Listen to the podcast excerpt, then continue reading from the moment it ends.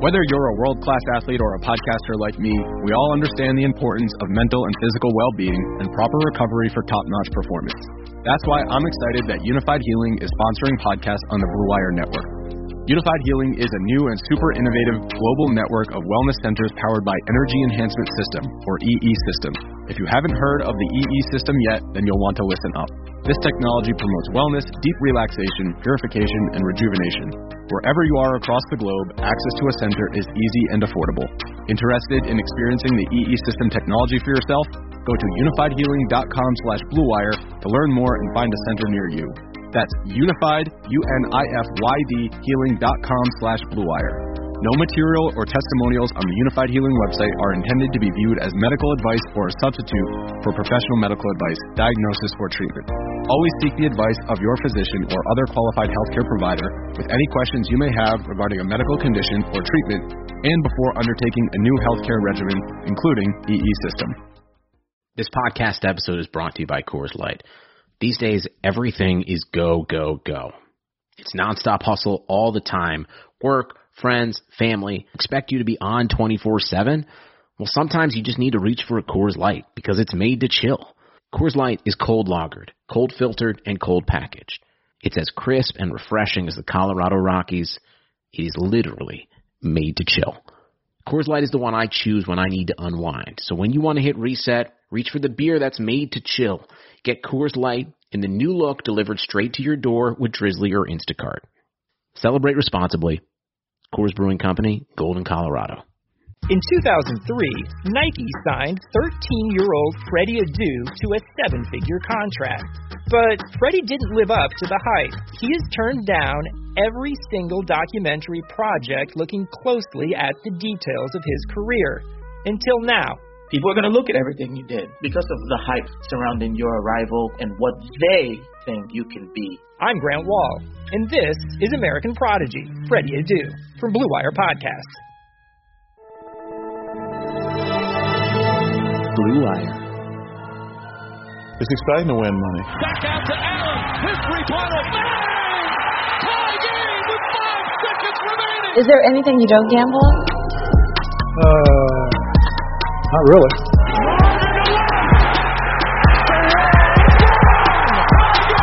Gambling gods, fickle bunch. Oh yeah, so easily offended. Gambling's not your problem. You're just an idiot.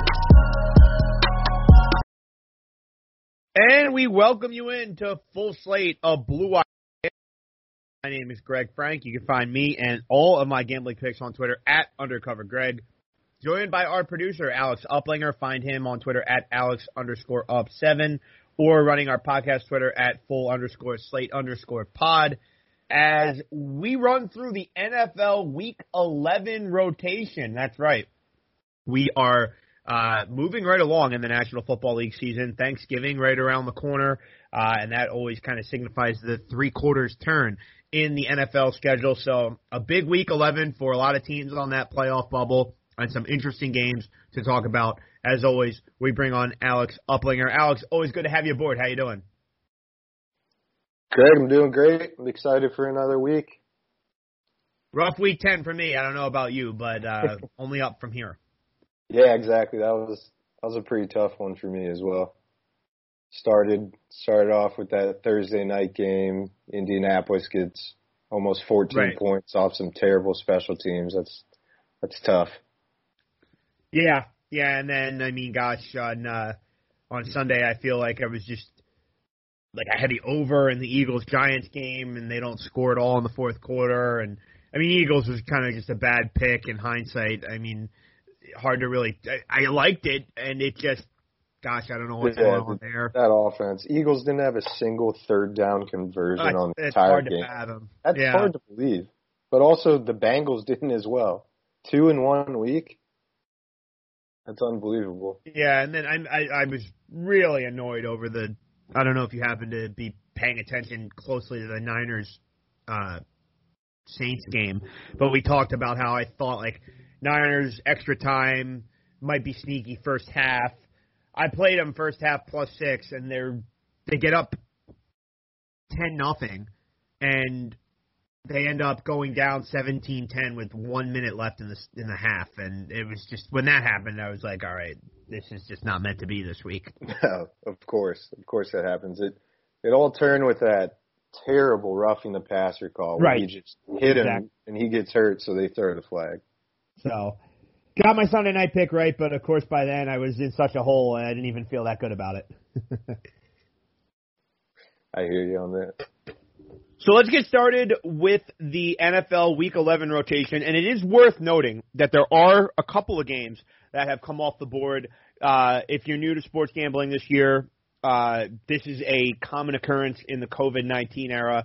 Uh, players going on the COVID list, uh, resulting in games coming off for the books to protect themselves and make sure that the information about the availability of certain players, uh, they find more out. And, you know, the thing of it is, is it could be a quarterback like the last two weeks where Matthew Stafford and Ben Roethlisberger went on the COVID list at the beginning of the week and then were cleared by the end of the week to play. Or it could be we've seen cluster position COVID results where the entire offensive line or wide receiver room has had to go. So just want to point that out as we get started here, that we're going to talk about some games because there are uh, obviously uh, games that will pop, pop back up on the board. Uh, so we want to get our thoughts on every game, and it, it'll start with the Philadelphia Eagles. We talked about them being a disappointment uh, for both. Alex, you were on them as well, right, last last week? Yeah, I was. I liked them out of the bye in a critical divisional game. And right. That offense yeah. just does not look good right now. No, it does not at all. And they uh, travel to Lake Erie to take on the Cleveland Browns. And last I saw on this game, and I I think we were both a little skeptical on why this game came off the board. And I, I say that as an Eagles fan. Uh, I just, in following the team on a daily basis, don't maybe I missed something, but I did not see any uh, you know COVID situations with the Eagles that prompted the game to come off. Uh, unless there was something regarding the uh, Cleveland Browns. But when, before the game came off the board, we were seeing three, three and a half uh, mostly for uh, Cleveland as the home chalk. And we were seeing a total of forty-seven and a half, forty-eight, it looked like, uh, across the map. And I'll just say that while I am probably not going to play this game, I would lean towards going over the total. And I know we talked about the Eagles offense really uh, being a little bit of a concern right now. Alex mentioned it when we talked about the Giants game on Sunday last week. They go zero for nine on third down, and some of that I do think is just really hard to do and some randomness there working against the Eagles. It was the first time they went zero for nine in th- on third down since two thousand four. So, you know, obviously the Eagles have had a lot of success in the twenty-first century, and they haven't had a ton of bad teams. Having said that, there have been some bad seasons along the way from two thousand four until now for the Eagles. And so for it to go that long with going zero for nine on third down, uh, you know, I think says something about the randomness that is uh, goes into that. And having said that, they still scored seventeen, Giants scored twenty-seven, and, you know, a, a game with a total of forty-four and a half stays under by the hook. So if that can happen in a game in which there is very little offense from the Eagles, I'd like to think that they could uh, find a little more offense this week.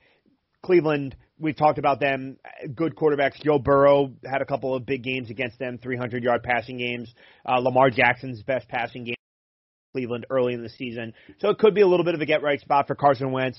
Worth monitoring the weather in this game because Cleveland has been uh, an under-better's dream with the weather the last few home games there uh, in Cleveland. Having said all that, Uh, I mentioned the Eagles and how I think this could be a little bit of a get-right spot for Carson Wentz. And I also think the Eagles last week, even without Saquon Barkley, the Giants had some success on the ground. Daniel Jones was running the ball very effectively. Uh, Giants had one hundred fifty-one rushing yards, and they really made a point of focusing on their ground game, thirty-six rushing attempts from the Giants. So you add all that up, I think we obviously know Cleveland likes to run the football a lot. Eagles struggled against the ground ground game last week for the Giants. My lean would be towards going over, but I probably will stay away from this game. Yeah, I was going to say one thing for the total. like you mentioned, definitely monitor the weather, because the last two Browns home games we saw twenty-three, what did we say, uh, ten seven last week, and then sixteen seven two weeks ago against the Raiders. So, by the way, Browns yet again involved in a bad beat. Uh, I'm, I feel terrible for anyone who had the. I think that's got that's got to take the cake, right? I know you had the minus six early in the season on Thursday Night Football against Cincy. Yeah, that was a backdoor. That was at least a backdoor, you know, yeah. And then the missed extra point, that's up there too with this. But I mean, Chubb literally just has to go another yard. Yeah, I mean, heads up play by him, because they just kneel the ball and win. But also being up ten points with under a minute, I think that can be a win as well, and the cover, unfortunately, for Browns bettors. But I'm gonna I'm gonna actually lay the points with the Browns. I got minus three earlier in the week. This is mainly a play against the Eagles. Their offensive line has just been terrible all season. They have, I think, three starters on the I R, so it's been a tough spot. They've allowed the most sacks. They have thirty-five sacks. And Carson Wentz has the most interceptions with twelve. And then the Eagles' defense has been surprisingly poor against the run, which matches up perfectly with the Browns' strong running game. Browns average one hundred fifty-nine yards per game on the ground with that two-headed monster. I think that'll continue. Eagles are twenty-sixth in the N F L, giving up one hundred thirty-three yards on the ground per game. So with all that, I think I think the Browns will get after the passer. Myles Garrett, he leads the lead in sacks. I think he'll really disrupt Wentz in the passing game. And then the Browns, they can be exploited, but they're actually fairly strong against the run. They rank eighth, giving up an average of one hundred four point nine rushing yards per game. So I think they can shut down Sanders, and then that'll put the ball in Wentz's hands, which I would not be very confident in with all the sacks and the turnovers. I think the Browns can win here and cover the three. I don't necessarily disagree with what you said. My one thing that would give me a little cause for pause, a couple things, actually. First off, don't you feel like this is kind of like a sell low on the Eagles, where it's like, well, they just played poorly. And remember, before the bye week, they were very fortunate to even cover in that Sunday night slot fest against Dallas. Uh, you know, so as gamblers, don't we kind of want to, like, sell high and buy low? And it kind of feels like you're getting in on the Eagles, like, when their stock is at the lowest maybe it's been all season. So I just think just from a value standpoint, that's a little concerning. But uh, yeah, absolutely. I, that's my biggest concern. This feels like a perfect spot to buy low on an Eagles team that still has plenty of weapons. And I'm I can just, tell you just from following the Eagles, like, nothing that they do seems to make sense. Like, it's like, who saw that coming? Now everybody kind of thinks they're going to lose to the Browns, and the schedule gets hard. Then they play the Packers and the right. Saints, the Cardinals. So I don't know. I, I just think it's hard to pick sides in Eagles games right now. Yeah, I mean, this is the exact spot that they just win. Like when they traveled to San Francisco and they had no right. business winning that game. This feels like a game they definitely should win. I just can't I just can't back a team that gives up the most sacks and has the most interceptions in the N F L. And then you have arguably the best best pass rusher on the other side. I think Garrett could really disrupt their entire entire offensive game plan, and if Wentz is back, they're being pressured all day. We see how that goes. It's not well. So let's move on and go to a divisional battle down south, where we have the New Orleans Saints in the Big Easy paying host to playing host, excuse me, to the Atlanta Falcons. We're seeing New Orleans being installed as five-point chalk in this one, total of fifty and a half. And when we look at this game, obviously the big story is Drew Brees being sidelined, and it sounds like he'll be out uh, at least for the rest of November and perhaps into December. Um, and one of my favorite things to try and do, and, and I realize sometimes it really is the definition of plug your nose and hang on, is to try and bet on some of these backup quarterbacks when the line moves drastically against the team that had the starting quarterback be out, because I think sometimes there can be overreactions in the marketplace when we see these guys get uh, moved, uh, you know, and the, the quarterbacks are ruled out. And you have to remember, what was the starting quarterback really doing? And when it comes to Drew Brees, yes, he played really well in the Sunday night game against Tampa, where they kicked the snot out of the Bucs on Sunday Night Football. But I think we all know, for the most part, this has been check down Drew, you know, and he's been throwing everything short, and he hasn't needed to do much more because it's just been getting the ball in the hands of Alvin Kamara, and now Michael Thomas is back, and Jared Cook has been a nice red zone weapon for them. And so Brees has not needed to be the quarterback he was, say, four or five years ago. So then we throw Jameis Winston into the fold, and, I mean, even though, obviously, he was the punchline of a lot of jokes last year, got to be one of the better backup quarterbacks in the N F L.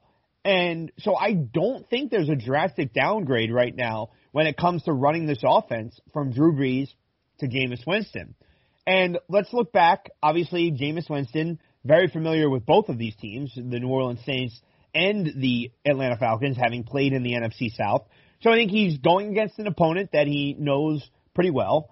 And obviously, he's been with the New Orleans uh, quarterback room for the entire season, but he had to have gone there with some familiarity about their offense, too. And I looked back at his games last year against the Falcons. Uh, one game, three hundred thirteen yards on eighteen for twenty-eight passing, three touchdowns, two interceptions. Bucks won thirty-five twenty-two. The other game, only two hundred one yards on thirteen for twenty-four throwing with two touchdowns and two interceptions. Bucks lose in overtime on a walk-off pick six, uh, twenty-eight twenty-two. So obviously, you had one pretty nice game passing and one not-so-good game passing, and you had a lot of interceptions. That was kind of the story of Jameis's year.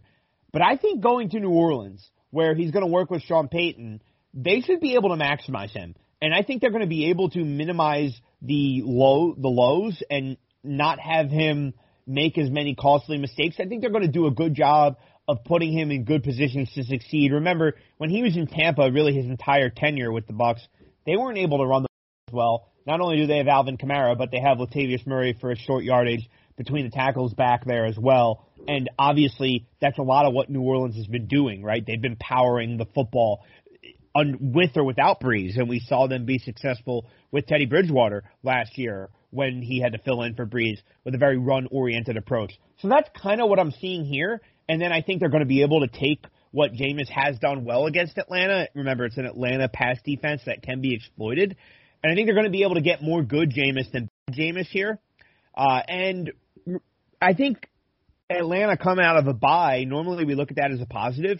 I think it's a negative for Atlanta because of how well the Falcons were playing under Raheem Morris going into the bye. They had won three of four and were looking like a team that was kind of giving its season some new life. Not that they were going to make this massive run, but certainly Raheem Morris, and maybe he still will end up their full-time head coach. But I just think some of that momentum goes away with the bye week. All of that gets me on the New Orleans side at home. Uh, give me the home chalk. I got this at minus five. Uh, I think that's what the market is sitting at currently. I like the Saints. Yeah, I don't think it's that drastic of a drop-off. I also think this line's a little too high. What do you think that it would have been with Brees? Maybe seven? Now we're seeing five without him? Yeah, that's probably about right. I think this probably should be a little closer to three. You're thinking Brees is four points is valuable. I, maybe not necessarily that, but I think Jameis with the turnovers might be that. If if they can improve on that, then I don't think it's that much of a drop-off with the way Brees has been playing. I think Jameis definitely stretches the field more, which would lend well against a, a weaker Falcon secondary. But we've seen them play a little better on defense than at the beginning of the season. And I have a trend for away dogs up to plus five point five, so that's plus one to plus four, five point five. They're thirty-one, seventeen, and one against the spread, which is sixty-four point six percent. I like the Falcons here. I like their offense. I think their defense has been playing a little better. Looks like Ridley's going to be back, so that was good for the good timing on the bye week. I just think this line's a little too high. And which which Jameis are we going to get? Are we going to get the the stretch the field and make some incredible throws, or but don't, are we going to get a couple interceptions? Even that they've been in this position before to get you the good Jameis? Uh, I I can see it, yeah, but also I think Jameis takes maybe too many risks for his skill set. I don't think he's as good as he thinks he is. But, yeah, maybe a whole season start under uh, Peyton will do him, do him well and have him playing smarter. So, so you're on Atlanta here, getting the points. Yeah, I'm going to take the points. I like I like the offense better. I, I like uh, what their defense has been doing more so under Morris. I I think it's a, a good spot to take the points here, Road Dog.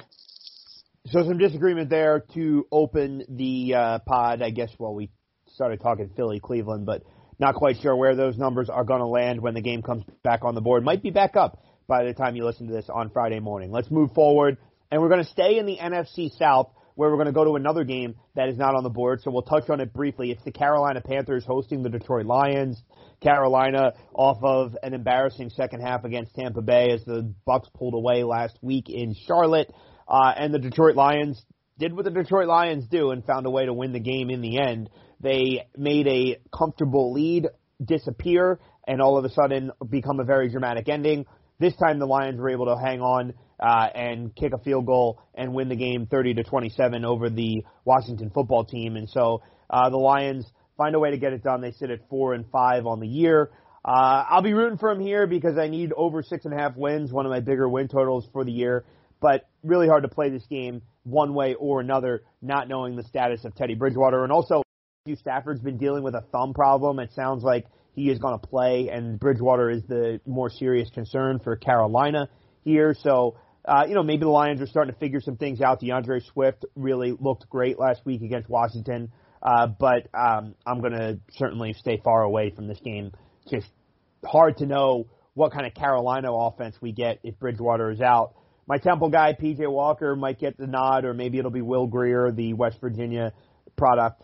Either way, um, it's a tricky spot for a backup with both of them very inexperienced coming in and asking them to do a ton, but I don't know that I necessarily uh, want to run to back Detroit right now, as I said, given the uh, uncertain outcomes that they seem to play every week, where they get these big leads and then they let it get away and then it comes down to the end. It just uh, feels a little uneasy to play a Detroit side right now. So uh, I'm going to stay far away from this one.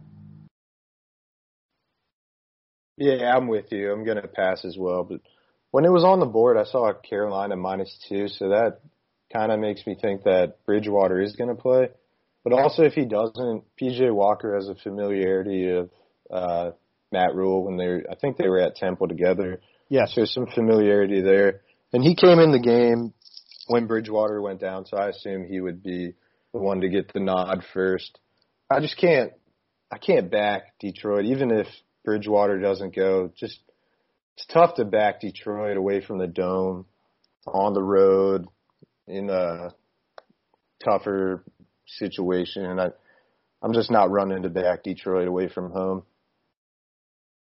Yeah, I mean, you know, ironically, they've actually been decent on the road. Uh, they won at Jacksonville and at um, going the blank now. They picked up another road win. Arizona, Arizona, thank Arizona's, you. Arizona's, yeah, Arizona's indoors, and Jacksonville's terrible.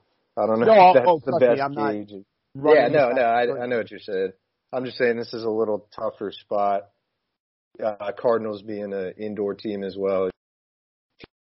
Detroit plays way better at home on the turf than they do outside. Yeah, yeah, no, that, uh, yeah, and one of those road wins, by the way, was a an indoor win against Atlanta anyway for Detroit. Um, let's keep things moving. We're going to head to the state of Texas, where we have the Houston Texans uh, coming off of a loss to the Cleveland Browns that we talked about, uh, put that one in the Bad Beat Hall of Fame. Uh, the Texans hosting the New England Patriots, uh, and we're seeing some market support for New England, uh, as I believe they opened short dog and bet through Pick'em, and we're now seeing New England as short favorites. Um, you know, I'll pat myself on the back. My only good call of the week was the New England Patriots last week against the Baltimore Ravens. Thought it was a nice uh, buy low on New England coming off of the, uh, you know, the. I mean, they won the game, but everybody kind of was saying, oh, well, it's the Jets, and how can you barely beat them? And, and that was a narrative that I wasn't necessarily buying, because I thought the fact that New England came back the way it did showed me that they're going to fight to the bitter end, and uh, there's a little bit of resolve and mental fortitude in that locker room that we weren't sure of. You know, they easily could have laid down. Uh, and so the fact that they came back the way they did, I know it was the Jets, but I think it's pretty telling that they were able to still find a way and win the game, and that made me think that they were going to uh, give a better effort and play better against Baltimore, and that's what happened. Not running to back them here uh, because it kind of goes back to that whole, like, you know, buying high, selling low type thing that we don't want to do, right? And you kind of want to get in low, and now I do think, as we've said, there's been some support for New England. But, gosh, I really can't touch the Houston side here either because, you know, it's a Romeo Crennel coach team. He's a former Bill Belichick understudy. Uh, we know that those understudies from the Belichick tree just don't do well in general, but don't do well against him either. So, um, you know, total forty-nine in this game. New England certainly looks like an under team, given when they're playing well, they're pounding the rock with Cam Newton and Damian Harris and Rex Burkhead and using their, uh, you know, run game to kind of move the ball efficiently offensively, which chews up clock in the process. But I don't really have much to say. New England defensively, maybe they get Stephon Gilmore back this week, which would be a big help against Brandon Cooks and uh, Will Fuller. Ultimately, though, I'm going to stay far away from this one. Rooting for New England for my over nine wins, but uh, ultimately uh, nothing for me on this side or total. No, I don't have anything either. This is a tough read. Texans are just a bad team. I'm seeing this opened as Patriots plus three, and it's been bet all the way through. And that's as a result of a ton of bets coming in. I'm looking at Action Network right now, and sixty percent of, sixty-seven percent of bets are on the Patriots, and ninety-one percent of money is coming in sure. on the Patriots. Um, but an interesting trend is teams that are getting forty percent or less of bets are thirty-seven and twenty-eight against the spread. It kind of makes me think the road home favorite. But well, like now home, said, home dog now. Yeah, yeah, home dog, sorry. But, yeah, the Texans are just – they're just not a good football team. It's it's tough to back them, and this is a tough spot for the Patriots coming off that comeback win and then a huge win as sizable underdogs. So this feels like a letdown spot, but again, I just I can't run to back the Texans. So we're both going to stay far away from New England at Houston. Let's move forward, and we're going to actually stay in the A F C South from the Texans to the Jaguars. Talk about a home dog. A much bigger line here, though. The Jacksonville Jaguars welcoming in the Pittsburgh Steelers to Duval. We're seeing Pittsburgh laying the big number on the road. ten-point road chalk are the Pittsburgh Steelers. Total of forty-six and a half in this one. And I'm going to go right back to the well with the Steelers double-digit uh, favorite fade. It has been a profitable thing in Mike Tomlin's entire coaching career in Pittsburgh. They have struggled to cover these numbers, and we saw it earlier this season at Dallas.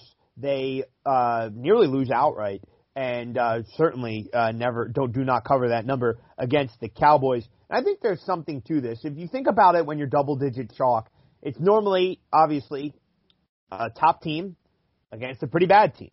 And if you think about the Steelers, The when they would want margin or when they would want to send messages are normally against rivals, right? You think about those, you're a Steeler fan, those nitty-gritty games with the Bengals when Andy Dalton was the quarterback and, you know, games, you know, Burfict's throwing hits on A B and, and, and, and the A F C North, obviously the history is well documented. So those would be the kinds of games I would think the Steelers would want significant margin in, but normally they're not big favorites in those games. So when you're talking about being a big favorite at Jacksonville or being a big favorite at Dallas when it's a third-string quarterback, I think Mike Tomlin, being the, you know, professional that he is, plays the long game here, doesn't just wants to get out of the, the games with the victories and be healthy. And you think about double-digit lines, it's normally, does the favorite want to send a message? Do they have reason for margin? And more often than not, I think the answer has been no for Pittsburgh in these spots under Tomlin, and he's not the kind of coach that's want to just run, going to look to run it. Therefore, they don't cover these numbers. And so then we look at this particular spot. Pittsburgh, it's a sandwich game in between two divisional games. They're coming off of Cincinnati in the division. And who's next? Thursday Night Football, primetime Thanksgiving game against the Baltimore Ravens. So I think it's another reason where you think about Pittsburgh not needing margin and just getting in and out with the win. And don't look now, but the Jacksonville Jaguars are two and oh against the spread with Jake Luton as the quarterback. And these are kinds of the teams I liked. And I think this kind of explains why Teddy Bridgewater has had so much success covering spreads, because when you have – you know, unappealing quarterbacks that are underdogs, and I know it's only two games for Luton, but when they cover, there's less of a betting bandwagon for those guys because it's still Jake Luton or, uh, you know, it's still Teddy Bridgewater, and nobody wants to run and back teams that have the quarterback that nobody likes, uh, you know, under center. And so far, Jacksonville has been able to manage the game, and, and Luton, they've been able to kind of let him manage the game and not ask him to do a ton, and they've been staying in games. Whether or not that means he remains the quarterback when Gardner Minshew is healthy is another story, but as I said, if you get quarterbacks like this, whether it's not pretty, but you look up and there it is, twenty-four twenty going into the fourth quarter, they normally keep covering and then the market doesn't react appropriately because at the end of the day, we go into another week where it's the public saying, I don't want to back Jake Luton, you know? And so I think Jacksonville makes a lot of sense here, plus the points. Alex, you got the trend on uh, Mike Tomlin as a double-digit favorite. Uh, I think it's, what, one in ten as a double-digit road favorite? Yeah, one in ten against the spread as a double-digit right. road favorite. They so you they couple went that seven four outright in those games, but, yeah, against okay. the spread, one in ten. Right, so there you go. They win seven of the eleven, uh, and I think that just proves that they just don't really care much about piling up the necessary margin, and now we've seen it at Lambeau. Green Bay was – or Jacksonville was able to cover, and at home against Houston in a division game, so – Uh, I, I think the Jags, as I said, the spot, too, makes me like this, where Pittsburgh's got the divisional games uh, on the front and back end of this game against Jacksonville. So uh, give me the Jags plus the ten for a play in Week eleven. Yeah, I'm with you. This is Jags or pass for me. You know it's a, it's a letdown spot when your coach has to come out and say, this isn't Big Ten versus M A C. We're all professionals here still, you know. You, You know there's some look-aheads in the locker room. They're looking at Baltimore on Thanksgiving in prime time. It's a massive game. So it's it's tough for teams to stay focused in games like these. And at the end of the day, they are all professionals. Jags still have some talented players. And like you said, Luton's been covering so far. So this would be Jacksonville or pass for me. I haven't quite got there, but that's the only side I'm looking at. It's really good to hear from a Steeler fan, uh, to hear that kind of confirmation that uh, that would be the move here in this game. Let's keep things moving, though, uh, and stay in the A F C North for a couple of A F C North tilts before we hit our commercial break. Uh, we're going to go to the nation's capital, where we have the Cincinnati Bengals traveling to Washington, D C to take on the Washington football team. We're seeing Cincinnati as a one-point road dog. Total of forty-six and a half in this game. Cincinnati, obviously off of a pretty embarrassing game against the Pittsburgh Steelers last week. Burrow has been a good bet. The Bengals have been covering numbers. Six and three are the Bengals against the spread. We have a Washington team with Alex Smith, who looked good uh, for the most part against Detroit, was able to lead the Washington football team back and gave them a chance late. Um, and you would think he would have similar success here against Cincinnati. I'm just going to stay away, though. I stayed away from Washington against Detroit last week. I think the range of outcomes for Smith is too wide for me to really get involved here. And that goes for the side and the total, because obviously the side is self-explanatory. If I don't have a good feel for what kind of quarterback play I'm getting, then how can I bet on or against Washington? And then conversely on the total, if I if I think that they open things up a little more for Smith, then that could mean they take more chances, and maybe that also backfires, and maybe there's a turnover or two in there that create a short field. All of that makes you think over, but maybe they also look at it as more conservative, and, you know, this guy's just getting back, and it sounded like, I mean, he was hitting J D McKissick last week for a lot of those check down throws. So do they want to keep things short and kind of have the pass game be an extension of the run game? We saw Antonio Gibson find pay dirt a couple times for Washington out of the backfield. I just don't have a real feel for the offensive game plan here uh, in another game with Alex Smith, so I'm going to stay far away from this game. I'm going to be taking Washington as the short home favorites. This is really just a bet on Washington's defense. I, I do like what I saw from Alex Smith in the second half of that game, leading them all the way back. That was his first uh, career game of back-to-back three hundred plus yards passing.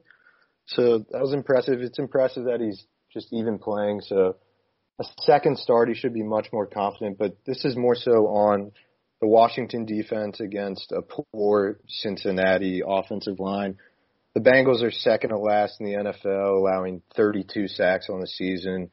And Washington's fifth in the N F L in average sacks per game with three point one.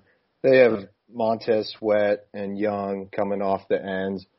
I think that's a force. I think they'll really rattle Burrow. I think they'll be back there quite often.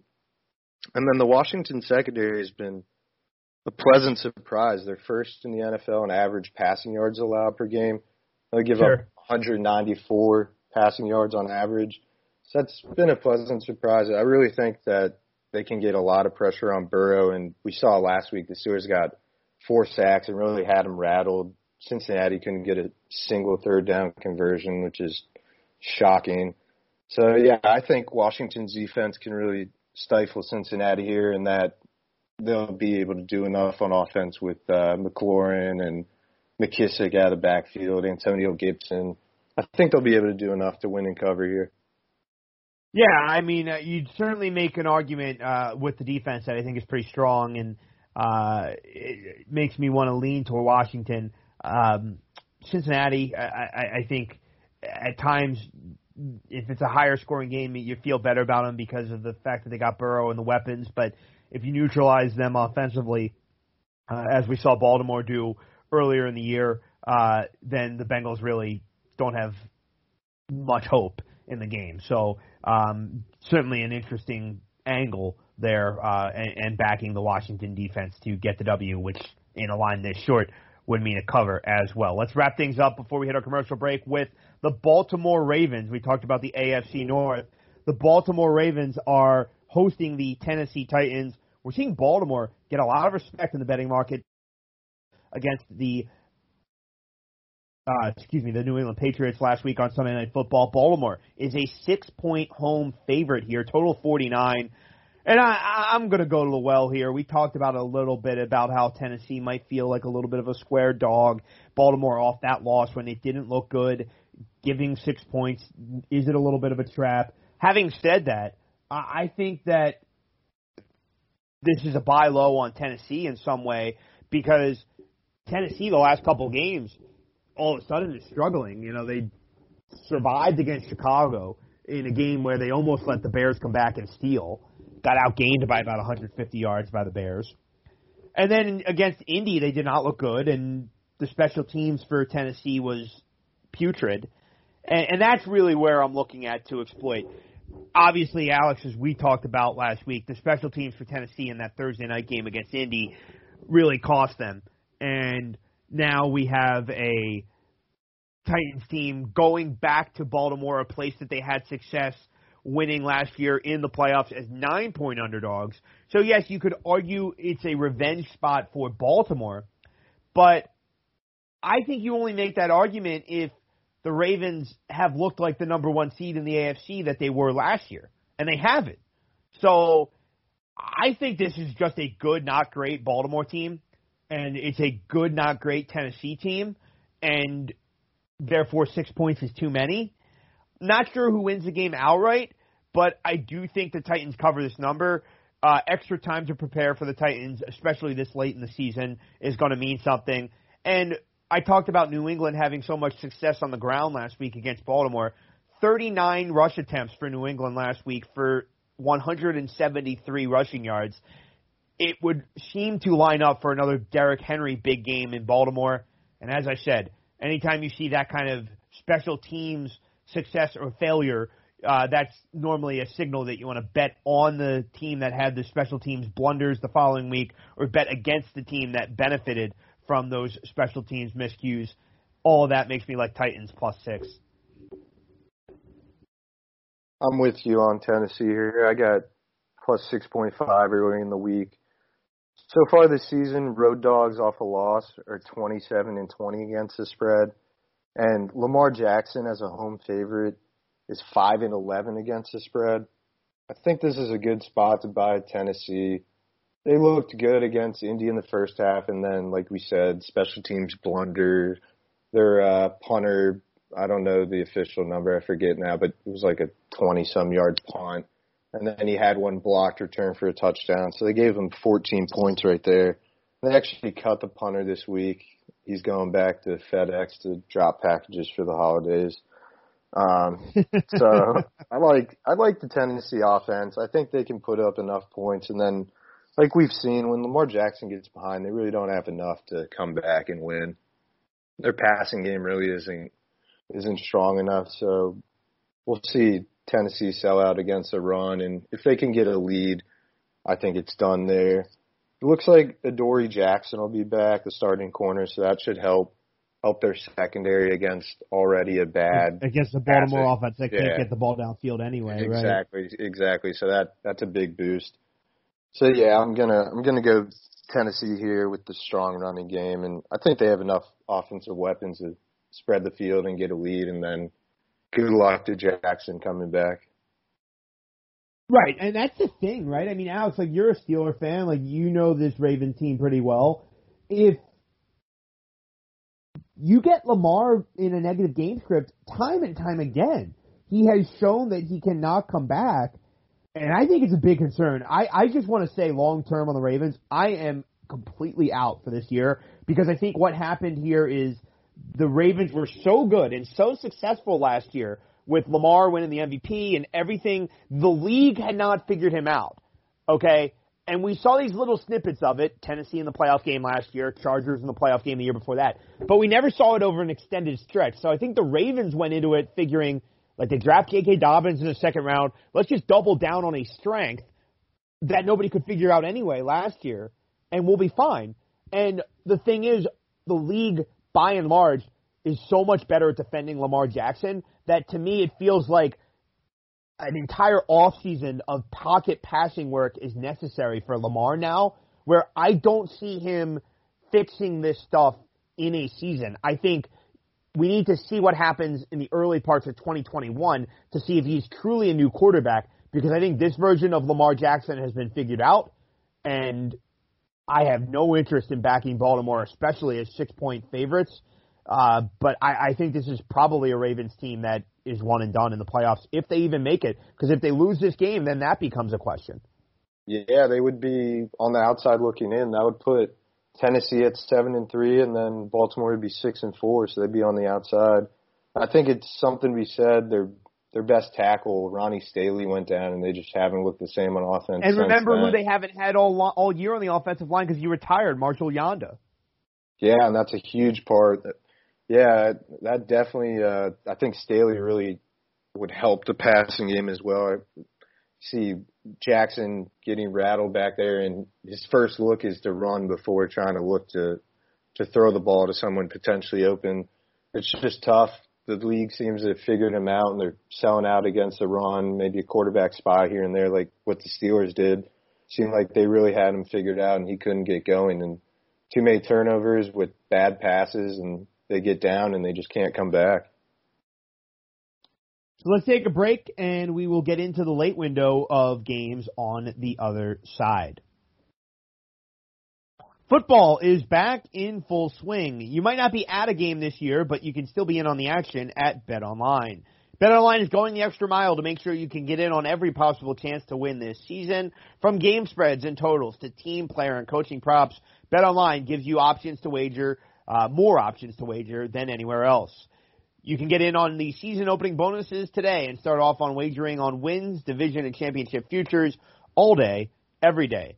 Head to BetOnline today and take full advantage of great sign-up bonuses. Don't forget to use the promo code BlueWire at bet online dot a g. That's BlueWire, all one word.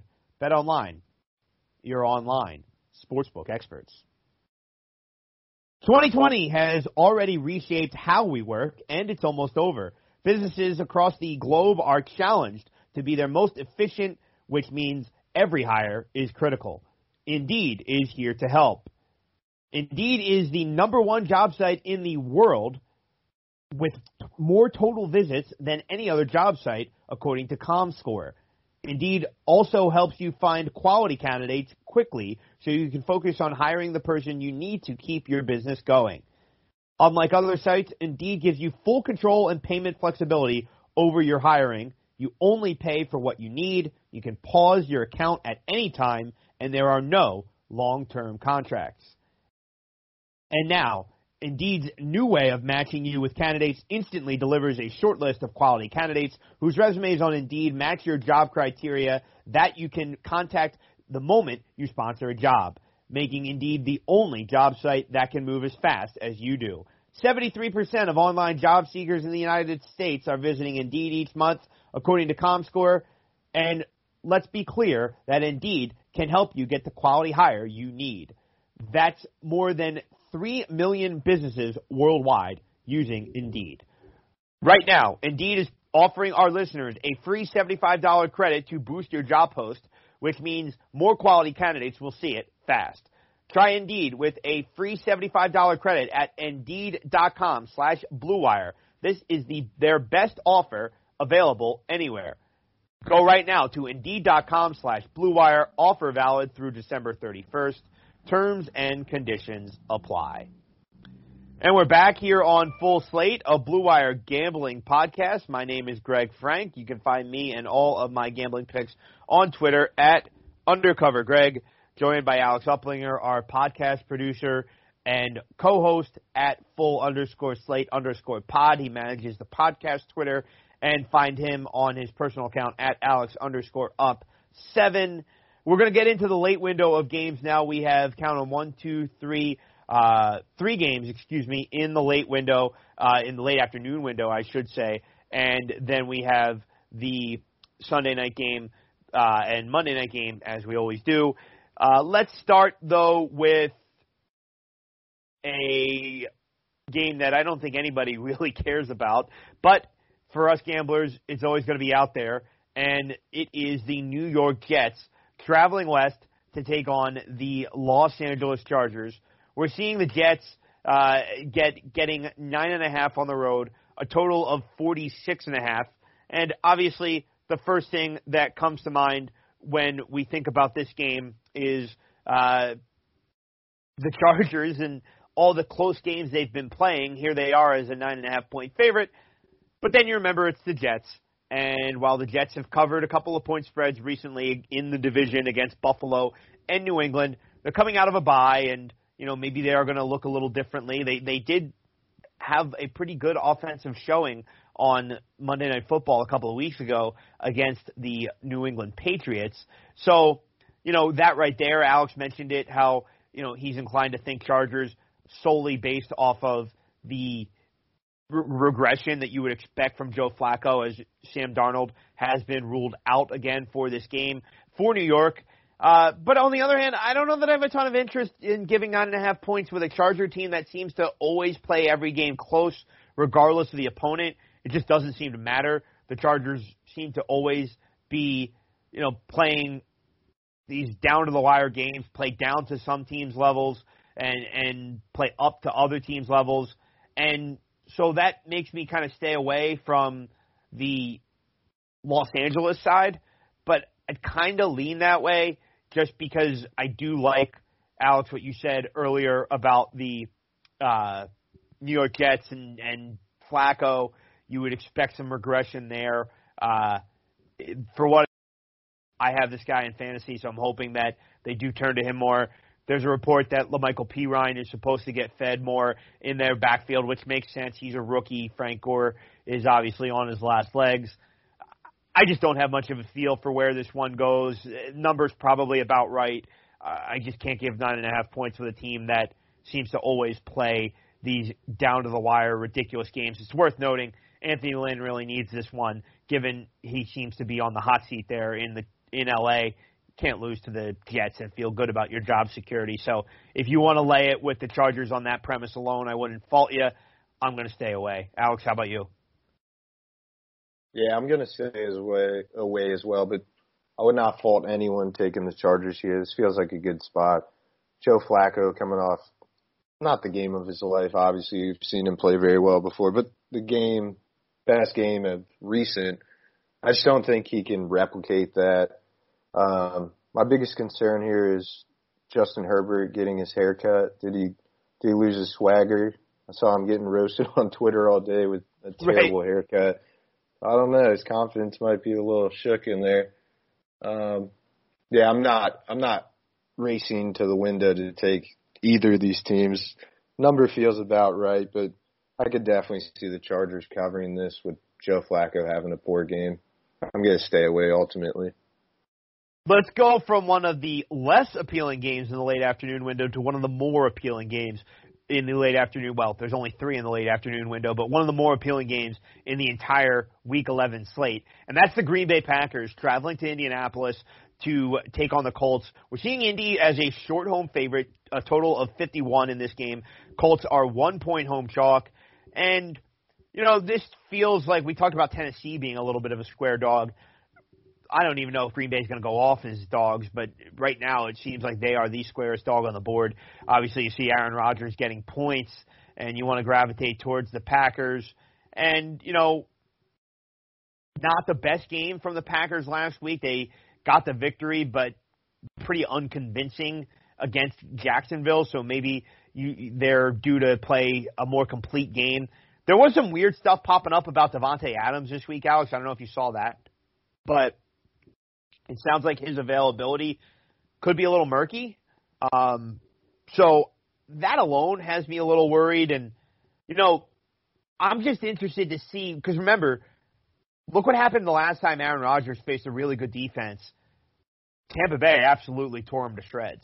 So that's what's concerning me about this game is Indy's defense has been the bread and butter of its season and is why they are where they are. Certainly not because of Phillip Rivers. And I know we mentioned the special teams kind of boning the Titans and working to the Colts' favor. Normally you'd want to fade the Colts, but I can't get there with, as I said, I'm worried about Rodgers against his defense. Um, and so I think this is one I'll probably sit back and watch. Excited to watch it, but probably not going to be too involved from a gambling standpoint. Yeah, I'm going to take the Packers just solely off the better quarterback play and the better run game. Colts, they only average three point eight yards per carry. They're twenty-eighth in the league in rushing success. And Rivers is coming off a strong performance. He didn't have any interceptions, which is big. I just don't think that the Colts are going to get fourteen free points again, which would be huge. So I'm going to go with the better offense here.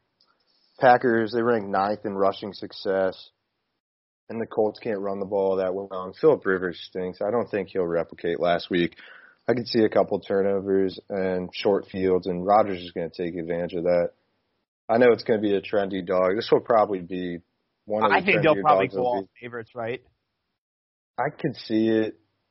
It looks like unless they're getting, there's pros that are back in Indy, which maybe there are. That looks to be the case right now because Packers are getting fifty-nine percent of the bets, but the money's fifty-fifty. So I think this will probably be one of the more popular dogs of the week. But I'm not scared to back Aaron Rodgers in this spot with how inept the Colts' offense can be. They can't really run the ball that well. And I do not trust Phillip Rivers in a big spot like this. Yeah, and that's that's a good point. I mean, at the end of the day, Phillip Rivers is going to have to win more games for Indianapolis. And he led him back against Cincinnati earlier in the season. That's one thing. Uh, to do it against Green Bay is another. And, um, Not that he was bad against Tennessee, but as we said, the special teams kind of gifted them points. Naheem, Naheem Hines was really good out of the backfield for the Colts. So sooner or later, Rivers is going to have to win games with his arm on a more regular basis. Yeah, he's looked no good interceptions at against no interceptions against the Titans. Can you can you do that back to back weeks? I don't know. Right, that too. Right. Rivers I mean, in uh, clutch situations, he's just dying to throw a game ending interception. Right.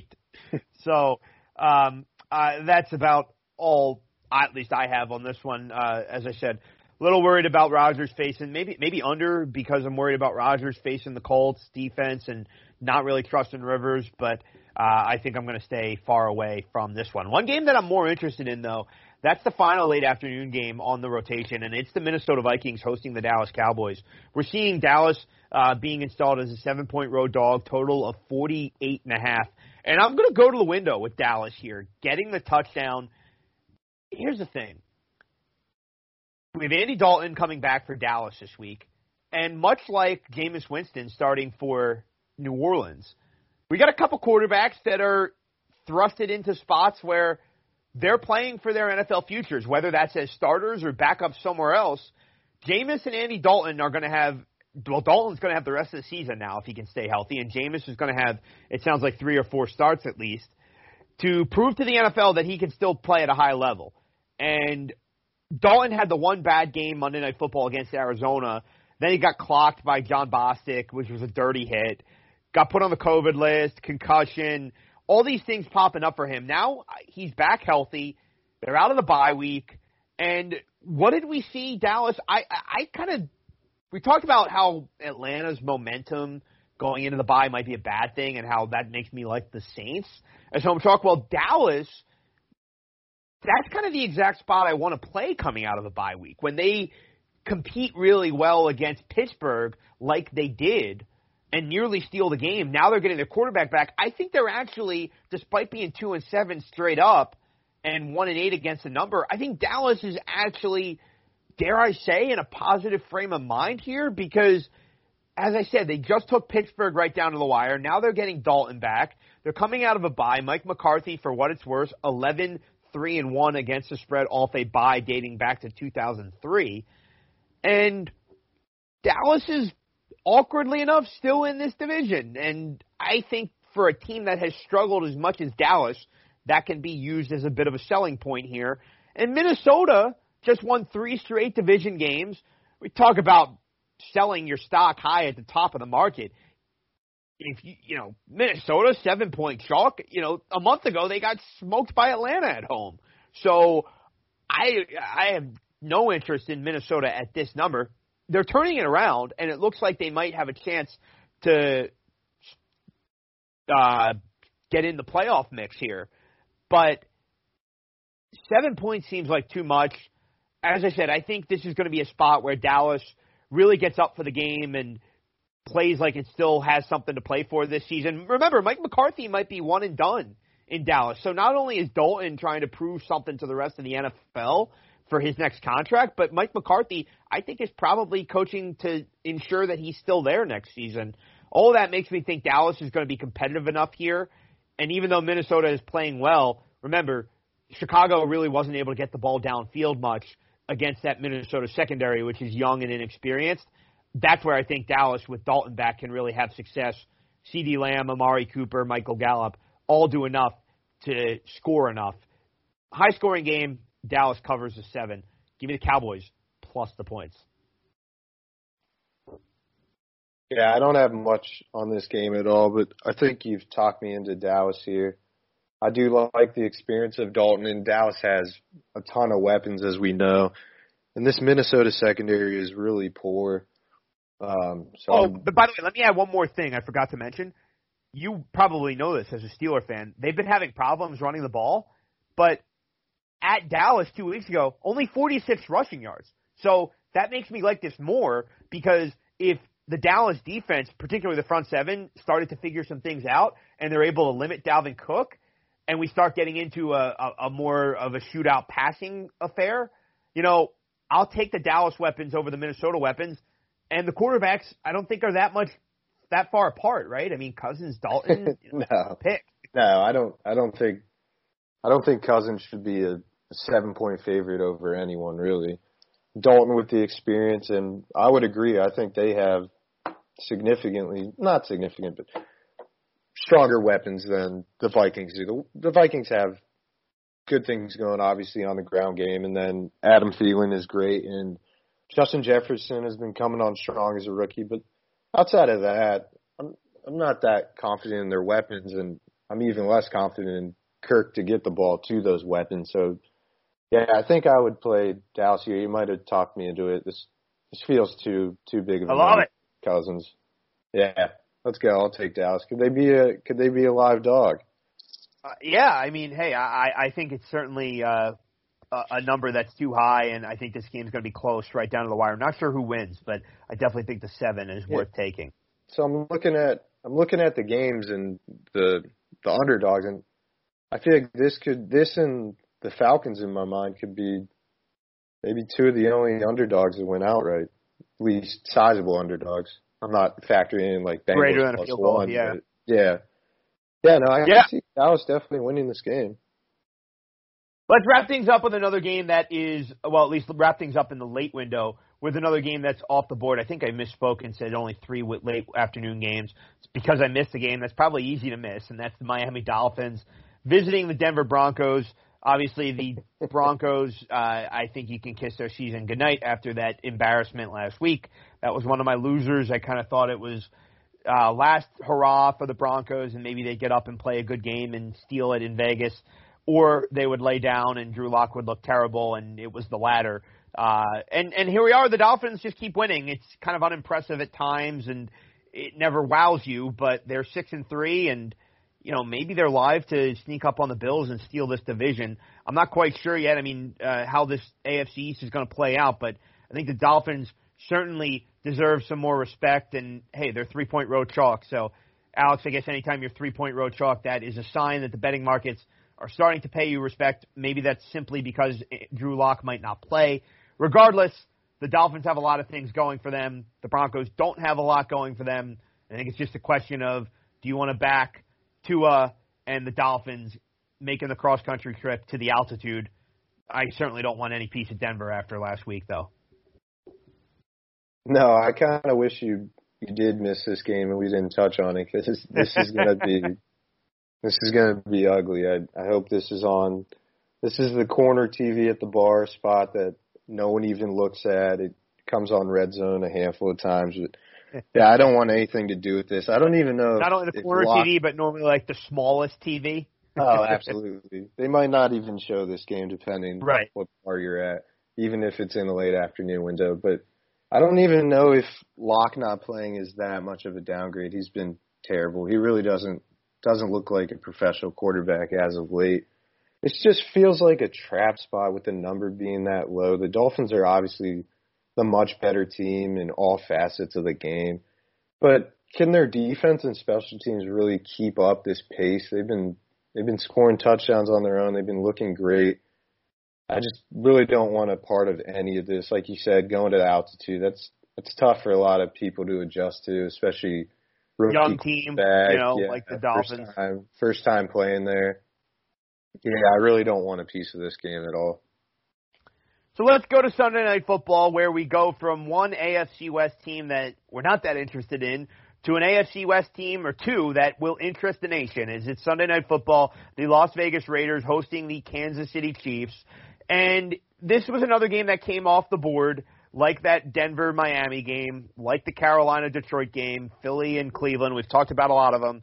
Uh, and, Alex, you mentioned it that uh, before we hopped on, it sounds like there's some COVID stuff going on with the Raiders that is not overly serious, and this game should be back available widely uh, from sportsbook to sportsbook pretty soon.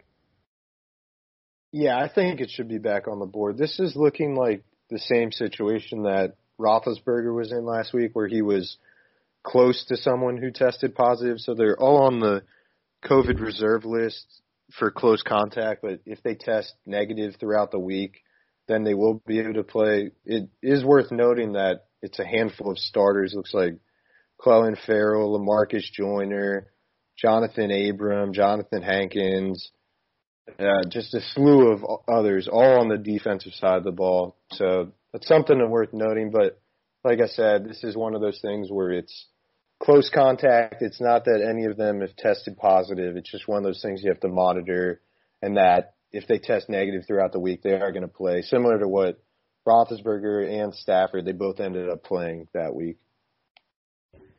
So the other thing that I think is so interesting about this game, did you even know about the Raiders taking a bus trip around, a victory lap around Arrowhead Stadium? I did not until this week after they won. I actually, earlier. I, I literally just heard that today. Apparently they they took a, a victory lap in the buses around after they left the stadium. They drove around the stadium celebrating the win. Probably not the best idea against the defending Super Bowl champions and right. the best quarterback in the N F L. Do you need to give them any more reason to want to beat you in a revenge spot where you just beat them? I, not not that wise from Gruden there, but I know he's a he's a player's coach. He likes to fire the guys up, so I'm not surprised. I, yeah, I was going to say, if I was a player for the Raiders, I'd probably love it, but anybody else, I'd probably hate it. Uh, especially if I was a fan of the Raiders. Maybe you'd love it if you're a fan of the Raiders, but I'd be concerned as a Raider fan this week, and that is why I got in at minus six and a half on Kansas City. Uh, I, this, to me, was one of my favorite sides of the week. We just finished talking about Dallas. I, I think they, they make a lot of sense, too, and, and I like the Saints a good deal, as we talked about at the beginning of the pod. But I, I really like Kansas City here. Obviously, we talked about the revenge spot, but there's just some long-term trends that, I mean, I know as an Eagle fan, and bettors probably know by now, Andy Reid off a bye has just been absolute money in the bank, and here we have him again with extra time to prepare. And not only that, but more recently, I mentioned, you know, that was something he was very strong as coaching the Eagles. Going back to December of twenty thirteen, that was his first season coaching in Kansas City. He's now eighteen and four as divisional road chalk against the spread. Now, granted, one of those non-covers came earlier in this season as the Chargers were able to cover against the Chiefs, but we saw them kick the snot out of the Broncos in Denver a few weeks ago.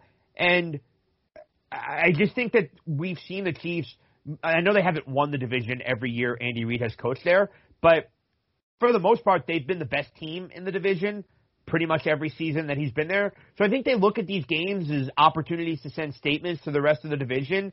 And we talked about it earlier with, you know, when you're a big favorite, you got to be able to, to cover. You want to be able to send a message and have reason for margin. What bigger reason for margin than against your divisional rivals? And so I think the Chiefs want to continue to send those messages that, you know, we're the top dogs here and it's not particularly close. And the Raiders have been playing well, you know, so I, there's probably some belief in Raiderland that they're narrowing that gap, especially having already won in Kansas City this year and just the way they've been playing. There's a lot of things working for the Raiders in their first year in Vegas, but I think it's a not-so-fast spot. Mahomes won't turn the ball over the way Drew Lock did for Denver. I think Kansas City wins this game by two scores. I'm laying the six and a half.